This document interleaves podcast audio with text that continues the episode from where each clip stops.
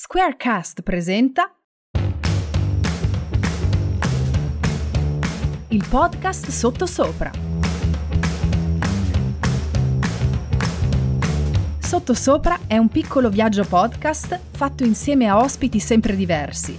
Personaggi famosi o comuni mortali si incontreranno nel nostro podcast per raccontare a cuore aperto i successi e gli errori che hanno aperto o chiuso le sliding doors della loro vita. Gianluca, Michela e Luca ti danno il benvenuto al loro tavolo, ovviamente sottosopra.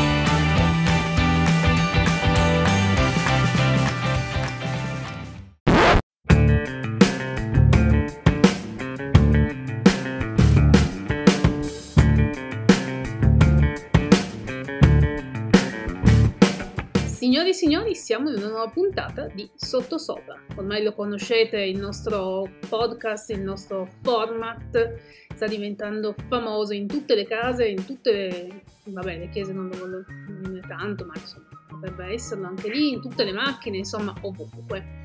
Stasera abbiamo un ospite d'eccezione. Chi sarà mai? Ve lo dico io. Diamo il benvenuto a Massimo Benedetti.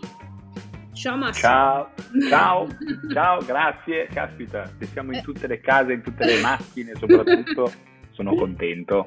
Ovunque, ovunque, sì, sì, per il resto meglio lasciare stare, ma almeno per questa volta. ci ritroviamo in un'intervista, perché noi ci siamo già visti, sì. ci scambiamo i ruoli però. Sì, sì, ed è bella questa cosa di potersi scambiare i ruoli ogni tanto, così almeno fa bene, fa bene, è una cosa che fa bene, secondo me, scambiarsi i ruoli ma concordo pienamente. Ma allora, guarda, io ci ho pensato e sono sincero, ho detto ma che cosa chiedo a Massimo? Perché chiaramente sotto sopra, come dicevo, ha un suo format, un suo modo di, di essere, un, un, suo paltò, a dirla alla, alla piemontese.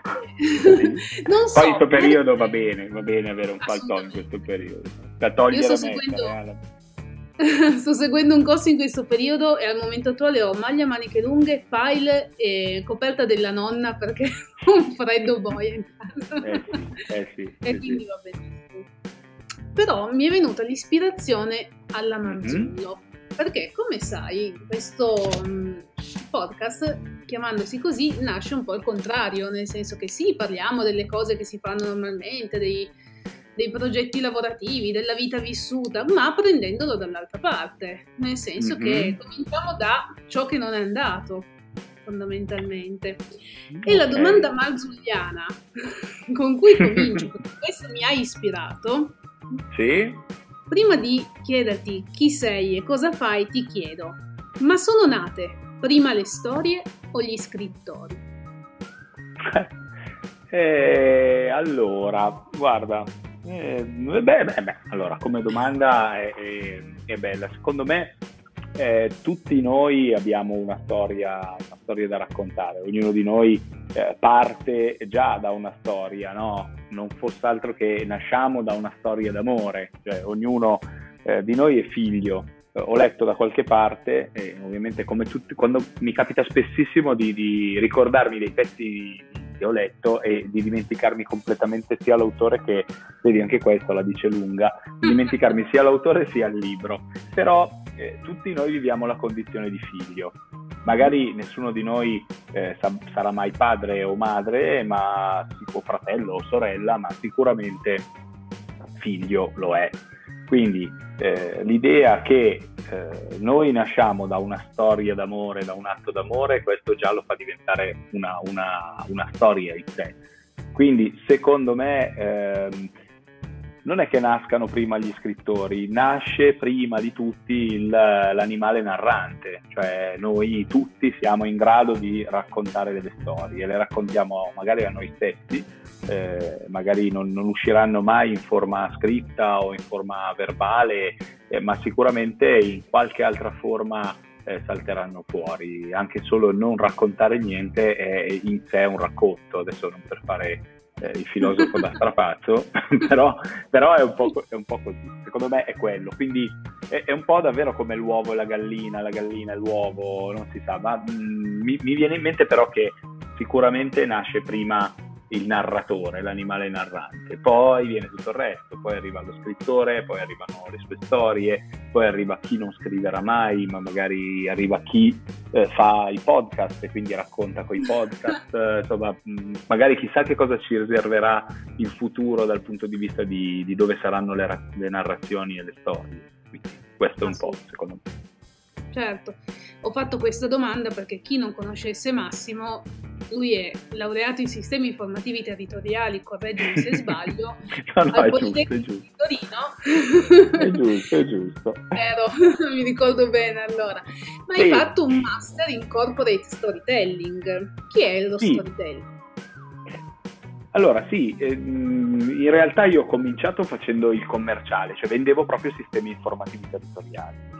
Mm. Poi eh, mi sono reso conto base a un, un, episodio, cioè una cosa che racconto che è veramente una, una cosa volante. E praticamente sono andato a vendere il mio primo contratto in un'azienda molto grossa Piemonte, eh, al primo contratto la imbrocco giusta, ma perché? Perché abbiamo cominciato a chiacchierare io e l'amministratore delegato, salta fuori che lui era appassionato di montagna, io pure, eh, insomma tra una chiacchiera e l'altra, un racconto e l'altro, questo, questo amministratore decide di dirmi prima, al primo appuntamento sì, ti firmo il contratto.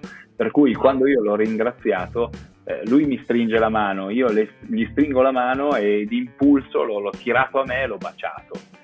Oh mamma! Alla, eh, non alla francese, ma gli ho dato un bacio sulla guancia, come se fosse proprio uno zio, no? Eh, mio zio che mi regala eh, un mm. contratto. E questa cosa qua però mi ha fatto pensare un po' al contrario, proprio sottosopra, e mi ha fatto dire che forse eh, l'idea di creare prima un certo tipo di relazione con il proprio cliente è la strada giusta per magari non vendere di più, ma vendere sicuramente meglio quindi poi mi sono interessato esisteva eh, questa possibilità di formarsi nell'ambito di una vendita che fosse più relazionale che eh, strettamente commerciale. Eh, pian piano poi mi sono approcciato a questa tecnica, si chiama storytelling, in particolare corporate storytelling, quindi eh, lo storytelling, le, le, scienze delle narrazioni applicate al business e esiste una, esistono più corsi, eh, di solito sono infilati in quella che è l'università eh, di economia e commercio, la parte più, più legata al marketing, eh, però ultimamente si stanno anche diffondendo questi master in corporate storytelling e alla Yulm ce n'è uno, un paio, e niente, poi mi sono, mi sono iscritto, ho fatto il percorso e adesso sono felicemente eh, storytelling specialist, come dicono quelli, quelli bravi per, per, dirlo in inglese. A me piace molto invece dire che valorizzo eh, le storie delle persone e dei brand. Eh, che ci, che ci, cioè, pardon, le, le, storie dei brand e delle persone che ci stanno dentro o che hanno a che fare col brand. Possono anche essere semplicemente un pubblico, qualcuno che osserva i brand oggi è molto importante essere certo. così, raccontare proprio perché tu ci hai raccontato questa storia, mi è venuta in mente un'altra domanda. Mm-hmm. Io vorrei da te il racconto della storia più brutta che tu abbia mai dovuto fare. Puoi anche cambiare Beh. un pochino, puoi cambiare nomi, te lo concedo. eh, ma guarda, sai che in realtà di storie brutte cioè, mi viene da, da, da chiedermi, no, beh, bella questa domanda, eh, grande, cioè, senso, Anche meno bella, eh, ci può stare, se vogliamo no. agevolare. Ma guarda, me, mette un po' in crisi questa cosa qua, perché eh, quando si ha a che fare poi con i racconti, quando cominci a, a, lavorarci, a starci un po' dentro ai racconti, ti rendi conto che eh, forse le storie brutte sono quelle che sono piatte, cioè, forse le, le, storie più brutte sono quelle che non hanno delle, cioè dalle quali non puoi apprendere e imparare nulla. Cioè, quando succedono delle, ti, ti capitano dei, dei, racconti o delle storie dalle quali non hai nessun, non c'è una trasformazione.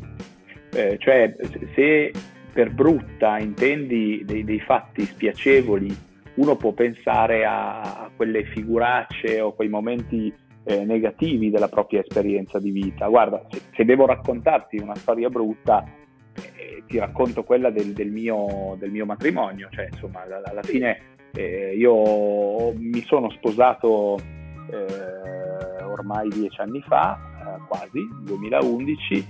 Eh, mh, mm, que- questa, questa storia è brutta dal punto di vista della, della, insomma, della, tristezza di aver vissuto un momento non pienamente consapevole, no? Quindi tu ti avvicini a, a, qualcosa di importante, tu ci creda o meno, che insomma può essere un sacramento da una parte, dall'altra è un contratto importante di vita, eh, con poca consapevolezza, con leggerezza e un po' di superficialità. Mm. Eh, se poi però questa cosa qua che, che poi mi ha portato ci ha portato a me e la mia ex moglie alla separazione, insegna però ad avere più consapevolezza e stare attento anche a quello eh, che fai, eh, perché è una cosa che, ripeto, che tu ci creda o no, è una cosa per la vita, è una cosa importante, che non si può neanche equiparare all'acquisto di una casa, all'accensione di un mutuo, lo si fa per scherzare, per far battute, mm. d'accordo? ma è qualcosa di fondamentale, la vita con una persona. Ehm, quando tu butti via un'occasione così, eh, insomma, la, l'amaro in bocca ti rimane. Ecco, sarebbe, il brutto sarebbe stato quello, cioè dire ok, non ho imparato niente, per cui mi risposo altre sette volte sempre facendo lo stesso errore di superficialità.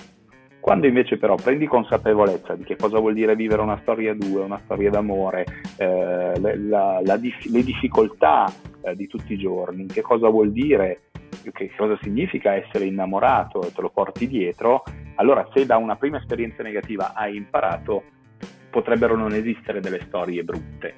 Mm-hmm. Questo è un po', un po', il tema. Però se eh, volevi una storia brutta, no, brutta per, per, modo di dire, è questo, il fatto che io mi sono sposato e non ero pienamente consapevole di che cosa volesse dire contrarre un matrimonio, quindi sono arrivato lì, eh, nonostante i miei 35 anni, alla trullallera, trullallà, come si dice, poi però quando ho cominciato, abbiamo cominciato a guardarci negli occhi, a capire che probabilmente oltre determinate cose che rimanevano un po' sulla superficie c'era altro, eh, abbiamo deciso eh, di, di, separarci con tutta la sofferenza del caso. Ma adesso io e, e la mia ex moglie stiamo vivendo due relazioni che sono relazioni che si portano dietro il vissuto di quella storia che è finita in modo triste, ma che se vogliamo metterla dal punto di vista narrativo ci è servita per tornare a casa, se vuoi, eh, co- con un tesoro, che è quello della consapevolezza, che è quello del, dello scegliere quotidianamente, continuamente, insomma tutti quei messaggi che detti a parole eh, sono belli, ma vissuti sulla propria pelle, eh, insomma dopo, dopo un, bel po' di deserto ti danno l'oasi, ti danno l'oasi da coltivare continuamente, da renderla sempre più verde e d'acqua. Certo. Vabbè, tu parli con una donna sposata due volte, per cui è un po' Vabbè, però, una porta aperta. però, sai, magari uno acquisisce consapevolezza, cioè poi non è, non è, detto che la mia, eh, ecco, poi c'è anche questa cosa qua, la, la, mia storia, se vuoi, triste, che mi ha insegnato delle cose, eh, per un altro possa essere risolutiva, definitiva, magari ascoltarla adesso ti fa bene, ascoltarla tra un po' di anni non ti fa più bene, magari non, non ti interessa, magari non è la storia giusta per te, questo eh, non lo si sa. Però le storie forse più belle sono quelle che si vivono eh, sulla, sulla, propria pelle e questo ne sono sempre convinto. Bella questa intervista, eh? brava. Mi piace. Guarda, sono contenta e sono emozionata per questa cosa perché eh, Gianluca ed io, insieme anche a Luca, che, che ti mm-hmm. ricordi che hai Sì, certo. certo. Eh, ci crediamo veramente tanto, ci fa piacere intervistare personaggi come te per far comunque capire alle persone che le cose, gli errori, le, le difficoltà non sono insormontabili sempre. Eh, certo. alle volte uno ce la fa, alle volte non ce la fa, ma questo non vuol dire bisogna riprovare poi eventualmente, non è finita lì. Chiaro, ma, chiaro, sì, sì, assolutamente. Proprio perché io la faccio con Gianluca questa cosa, mm-hmm. lo agevolo perché lui è qui con noi e vuole farti una domanda. Sì, Ciao, anche perché Mm. Ciao Massimo, io devo essere, io so, de, faccio una denuncia in diretta e dico che non mi ha presentato all'inizio, ti rendi conto? No. Cioè io faccio eh. parte di questo progetto, non mi ha nominato. Ragazzi, Michela... questa, questa, è una storia brutta Michela, eh, io devo dire, ti voglio bene. Parlando ma... di storie, vedi che questa è una storia brutta Massimo. Mi farò intervistare, chiedelo bene. no, volevo, volevo farti questa domanda. Quando tu devi raccontare il, diciamo, come dici tu, lo, fai, devi fare lo storytelling di un'azienda. Sì. La cosa che mi incuriosisce sempre è, cioè io devo cominciare a fare un lavoro magari su un'azienda brutta, che non ha nulla da dire, che non ha contenuti, io mi chiedo sempre, ma come fanno a trovare un'ispirazione per poter eh, tirare poi fuori qualcosa che sia valido per quell'azienda? Pu- mi puoi togliere questa curiosità che ogni- mi porto dietro da un po'? E la si mette sotto sopra. Allora, cioè, secondo me il tema è un po' Eh, allora, io parto da, da questo presupposto che eh, magari è anche un difetto. Io sono sempre abbastanza entusiasta delle, delle aziende e eh, spesso è più l'atteggiamento di chi le, le amministra, le governa, o, che, che, un po' ti, ti, ti, fa un po' cadere la catena, come si dice. No? Però la, le aziende in sé, il progetto imprenditoriale, eh, cioè parto dal presupposto che se dietro c'è un imprenditore, c'è qualcuno che ha pensato l'azienda e la fa vivere, di sicuro ha una storia interessante da raccontare, qualcosa da raccontare.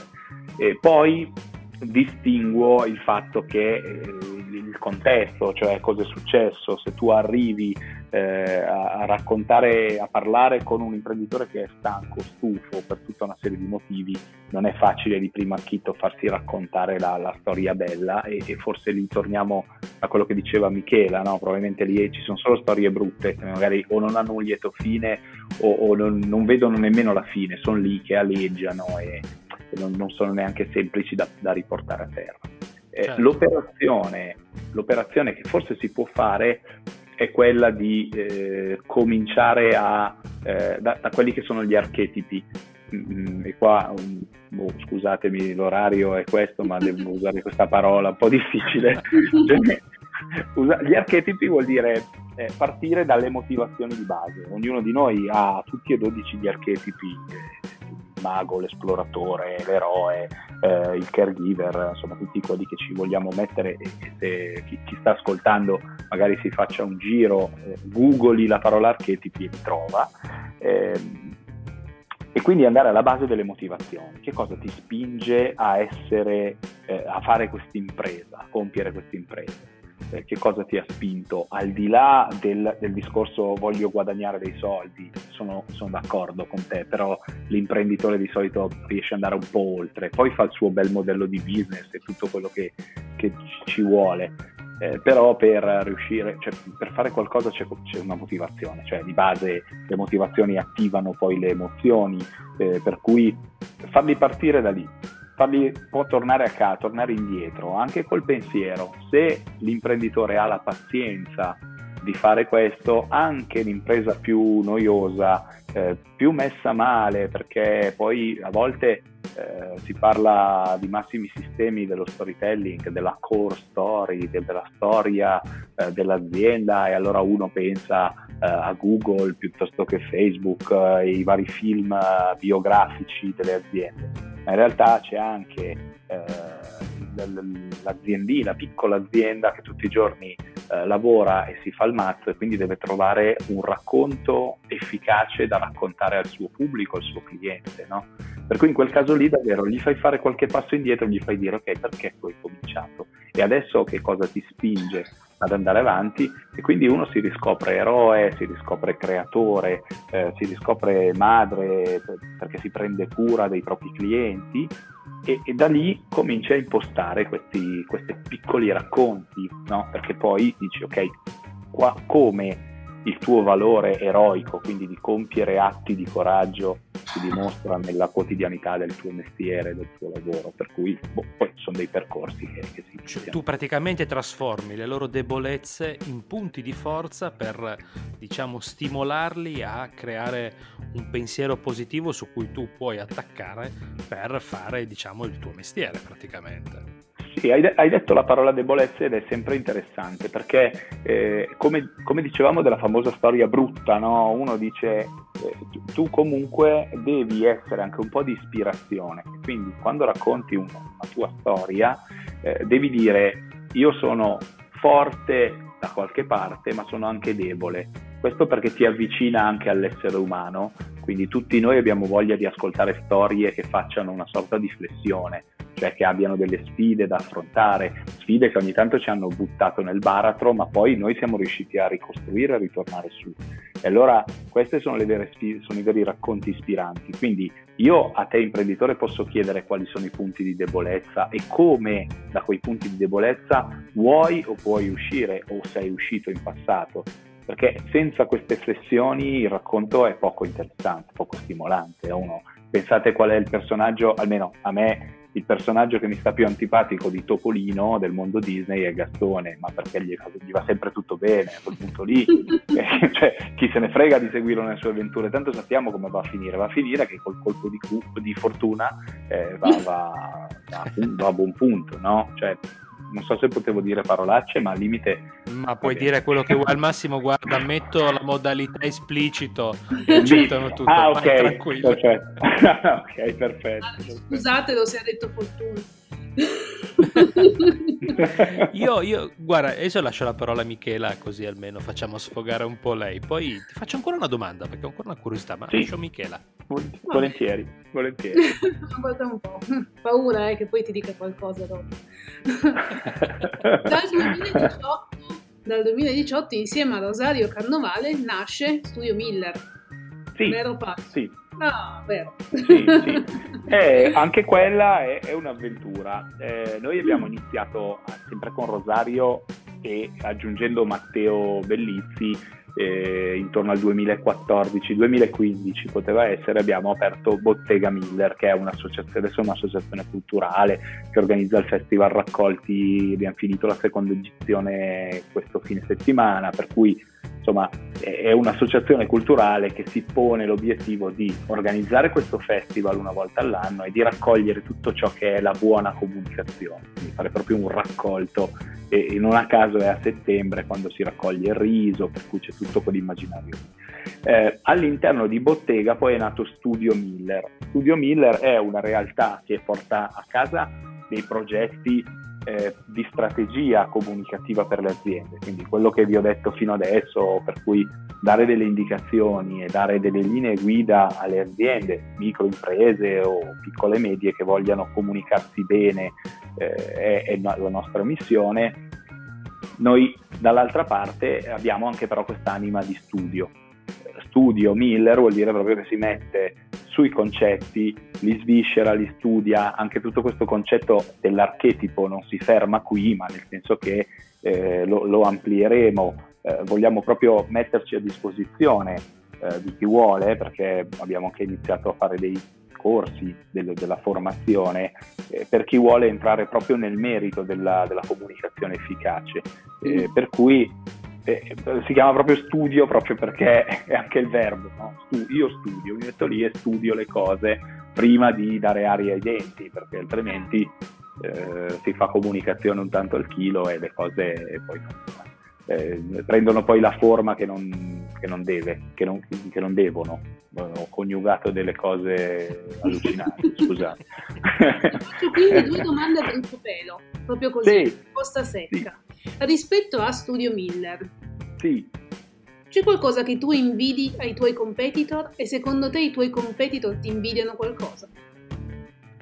Allora, qualche mio competitor invidio, invidio i clienti, eh, ma non, non, per la numerosità, eh, perché comunque, vabbè, tutto sommato, insomma, studio da quando è nato, che è un paio d'anni che, che siamo eh, in giro, eh, bah, non, non, mi posso lamentare, abbiamo fatto dei bei progetti, quindi va bene.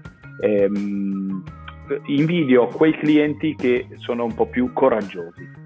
Eh, nella comunicazione per fare le cose belle e facili uno dice va bene ho un budget, le faccio tutto. Eh, il cliente coraggioso è quello che un po' si affida, un po' ha voglia di mettersi in discussione con te. Non è quello che ti dice guarda vieni qua, facciamo, ti do il brief, facciamo una riunione, poi tu vai a casa, ti chiudi nella cameretta del creativo torni la settimana dopo con i fuochi d'artificio.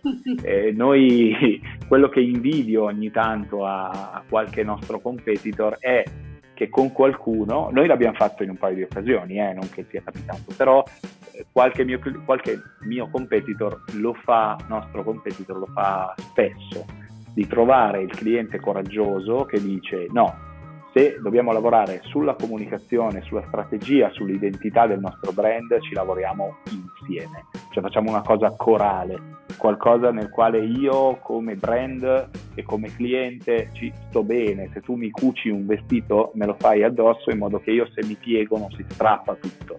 Eh, me lo vesto bene, lo uso dove mi pare piace, funzionale, a tutte quelle cose, però lo pensiamo insieme. Questo è una cosa che, che invidio. E, e poi mi avevi chiesto un'altra cosa. No, ah, no se... cosa, cosa invidi tu e cosa invidiano gli altri? Ah, cosa invidiano gli altri? Secondo me invidiano eh, la, la, mm, l'agilità. Mm. Cioè, per conto mio, una cosa invidiabile nostra è che non siamo un'agenzia, cioè noi non, non eh, se, se, vieni da noi trovi non è quell'agilità del tipo ti facciamo di tutto e di più a 300, cioè non usiamo mai termini tipo a 360 gradi, queste cose qua. No, se tu vieni da noi hai quell'agilità di essere in una... È come, mm, è, mm, com, come dire, eh, siamo a Vercelli e quindi siamo, abbiamo questo spirito vercellese, cioè siamo una città di provincia a misura d'uomo e anche nel, nel nostro modo di lavorare come eh, gruppo di lavoro, siamo proprio un collettivo, siamo un gruppo di lavoro, ehm, quindi eh, ne parliamo, abbiamo, ci, ci, piace l'idea di fare workshop, non di dettare una linea guida così a prescindere. Quindi la nostra attività si basa sui workshop, certo. per cui è a misura di brand, cioè se tu vuoi creare un brand, che tu sia grande o piccolo, vieni da noi, facciamo una chiacchierata, ci conosciamo e, e, poi cominciamo a lavorare insieme, insieme davvero. Quindi questa agilità qua, eh, che non, non, si porta dietro tutto il carrozzone di dire eh, il grafico è il nostro, il fotografo è il nostro, eh, il web designer è il nostro.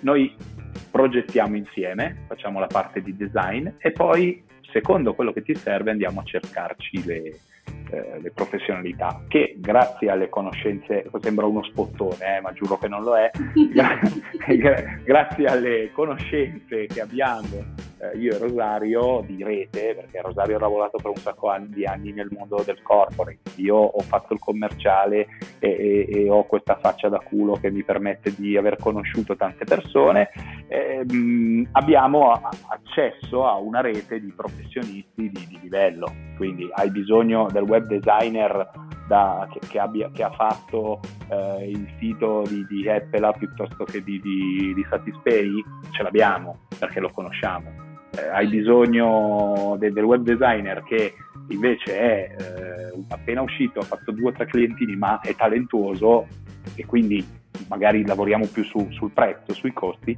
abbiamo pure quello. Cioè, è un po' questo. Sono andato lunghissimo, scusate. No, tranquillo. Era, tran- no, perché tranquillo. Michele è esordito dicendo risposta secca. è un po', un po', po no, mi fa piacere che alla fine hai detto culo comunque. Voglio sottolinearlo. Eh, alla sì, fine sì. sei riuscito a dire culo. Perfetto. È una delle parolacce preferite degli storyteller, questo possiamo dirlo. Ascolta, ti faccio io una domanda sì. perché è una curiosità. Eh, hai parlato del tuo progetto, bellissimo, però ti chiedo, la difficoltà più grande nel eh, costruire eh, qualcosa del genere? E ti spiego ancora meglio la domanda. Mm-hmm. Tu partendo dal concetto che avevi comunque quest'idea, avevate quest'idea, qual è stata la difficoltà più grande tra il pensarlo e il farlo? Eh, che possono essere difficoltà logistiche o semplicemente organizzative o mentali, non lo so. Qual è stata la difficoltà più grande? La difficoltà più grande è sempre pensarlo, cioè è sempre eh, la fase del design e eh, guarda, sembra, cioè, sembra, davvero che ci, ci, siamo messi d'accordo, ma non, non, è vero. Cioè, ti ho risposto di getto perché è un tema proprio di, questo, di questi ultimi periodi. Eh, soprattutto del periodo che abbiamo passato, del, del, periodo Covid, se vogliamo chiamarlo così. Perché? Perché questo periodo ci ha obbligato comunque tutti a fermarci un attimo e quelli più avveduti, tra virgolette, si sono fermati anche a pensare eh, in termini di design magari la loro attività, che è una cosa che non si fa mai. E questo lega tutta l'attività nostra come studio, come bottega. La parte più difficoltosa, la parte più sfidante è sempre quella di sedersi e tirare fuori la progettazione, il design, quindi eh, cosa, chi sono, dove voglio andare, eh, quali sono i miei obiettivi, cioè fare proprio una mappatura vera e propria, come se una, dovessi fare proprio una mappa di viaggio, ma compreso anche i bagagli che ti vuoi fare. Eh, noi ci siamo chiamati Bottega Miller perché abbiamo immaginato, abbiamo fatto un esercizio di storytelling, abbiamo immaginato questo personaggio, eh, Bruno Italo Miller, eh, che eh, compiva dei viaggi nei, alla fine del, 1900, del 1800 col suo aereo e faceva le grandi trasvolate. A un certo punto cade il suo aereo, si spacca le gambe, non può più volare, mette in piedi una bottega dove insegna alle altre persone come compiere queste trasvolate. E quella è la fase più difficile perché nessuno di noi, o perlomeno non, non lo fa così agilmente e non pagherebbe nessuno per farlo, eh, si mette lì a tavolino e progetta le cose. E, e questa cosa di vendere la strategia è, è, anche lì la fase più difficile del nostro lavoro. Eh, tutti vogliono subito avere il profilo Facebook e i contenuti, eh, il sito web e i contenuti. Eh, parlo anche probabilmente per Michela e per Luca, poi non so Gianluca quale sia il tuo mestiere, se è questo sei fortunatissimo, ma se, faccio questo. Sì.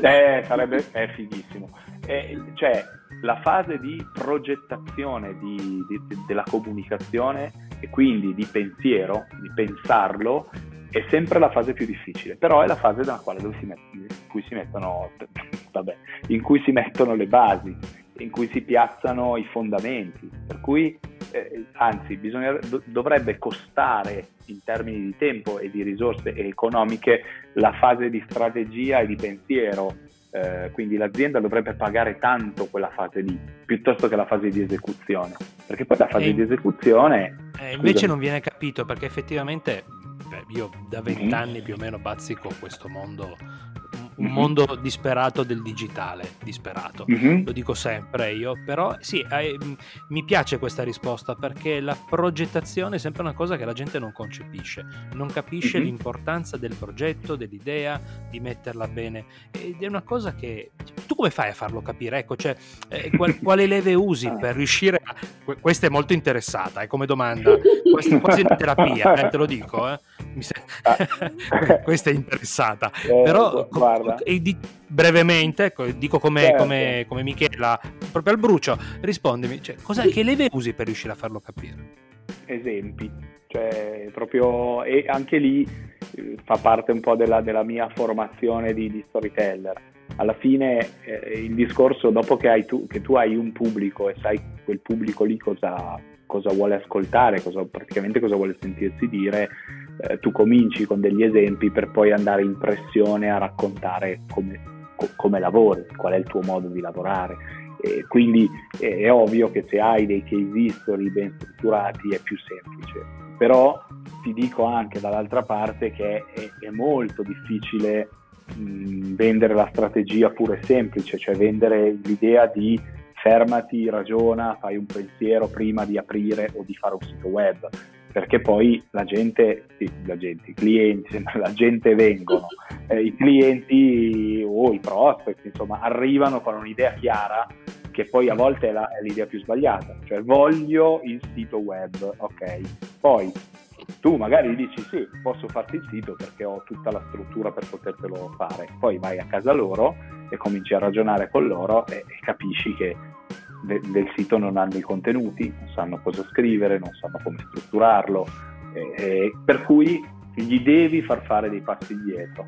Eh, però concordo con te che non è, non è, semplice. Il primo passo forse è quello, eh, battendo un po' il, il chiodo su eh, fatti una base certa, sicura. Insomma, io ho la fortuna di, essere, di, di insegnare sia alla scuola del cinema che in Talent Garden a Milano e quando faccio lezioni di storytelling la, la fase iniziale è l'identità cioè chiediti chi sei, da dove parti e dove vuoi arrivare.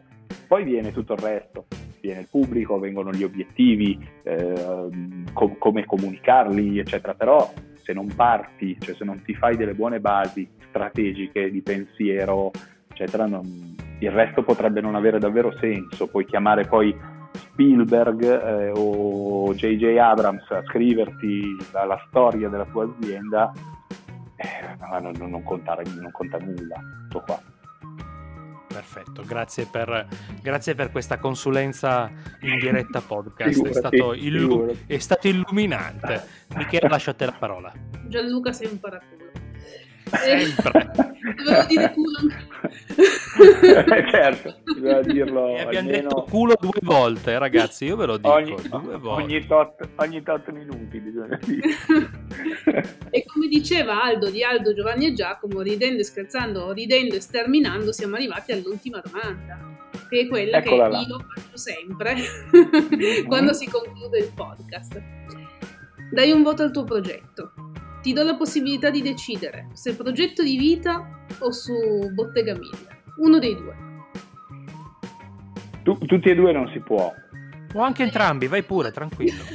ah, ah, no, chiedo, chiedo, per un amico, come si dice. No, guarda, in realtà, eh, in realtà ehm, la consapevolezza del mio progetto di vita poi coinciso con l'arrivo di bottega e l'inizio di tante cose se devo dare un voto eh, gli do un 7 pieno, 7 pieno eh, ma, ma, mi piace pensare che nel, nei, nei, prossimi, come, come a scuola, no? che nel primo quadrimestre te la giochi per essere sul 6-7, poi dai tutto alla fine. Quindi ehm, prendendo spunto da quello che diceva Jack Ma, che dice povero uomo perché è ancora vivo, che è il fondatore di Alibaba, eh, lui dice che tra, tra, tra, i 40 e i 50 anni devi concentrarti su una cosa che sai fare bene, che hai deciso che è la cosa che sai fare bene, e battere il chiodo e devi diventare il migliore in assoluto. Quindi io ora di 50 anni voglio arrivare ad avere un bel 10 di tutti e due i miei progetti. Perché poi, sempre Jack Ma dice, tra i 50 e i 60 eh, hai dato quello che hai dato, quindi dedicati alle cose belle, nipoti, figli, pensione e quant'altro. Non so se ci arriverò, però, attenzione, eh, dico. Però, ecco, se, se, devo darti un voto è un 7 pieno adesso, tendente, voglio tendere al 10 entro i 50 anni, dai, ne ho ancora 6, spero di farci. Ho scritto. Fantastico. Bisogna sempre essere ottimisti. Questa ultima tua. Spero di arrivarci di un ottimismo. sì, no. su, su, sotto sopra ci sta benissimo. Te lo devo dire. poi dicevo, dicevo in base alla pensione, eh, perché poi dicevo a, a, a 50 no, dai. Insomma, c'è l'ottimismo che dice li superiamo abbondantemente 50. Uh. Dai. dai. Bene, bene, il sottosopra è perfetto. Ok, perfetto. ottimo, ottimo. Va bene, io ti ringrazio veramente tanto, Massimo. Grazie a voi, ragazzi, mi sono divertito un sacco. E meno male, anche noi. Dall'alto della mia bravura e gentilezza lascio la chiusura al mio collega barra socio Gianluca. Bene, intanto, intanto, ti saluto Massimo e ti ringrazio anch'io tantissimo per questa puntata 38 minuti che sono letteralmente volati. Lo devo dire Grazie. che ci ascolta, ascoltare Massimo è sempre un, un, vero piacere e seguitelo sui suoi progetti perché ne vale sempre la pena. Io vi ricordo Grazie. di seguirci sul nostro profilo sì, Facebook, sito web, su Squarecast, sul sito sottosopra.club e nei prossimi, nei prossimi episodi avremo tantissimi tantissimi altri ospiti, speriamo simpatici e bravi come Massimo, pertanto vi diamo appuntamento al prossimo episodio. Ancora ciao Massimo. Grazie mille, ciao a voi e grazie per, per le domande, davvero, mi sono divertito tanto, davvero, grazie. Bene. Sono contento. Ciao Michela e vabbè, noi ci sentiamo tanto sempre, ci insultiamo via, via messaggi. La sera noi litighiamo anche, diciamolo al mondo intero, tu che sei permalosa, io che sono addormentato, sono chiacchierate fantastiche. Bene, chiudo l'episodio e ci sentiamo al prossimo episodio. Ciao a tutti. Ciao.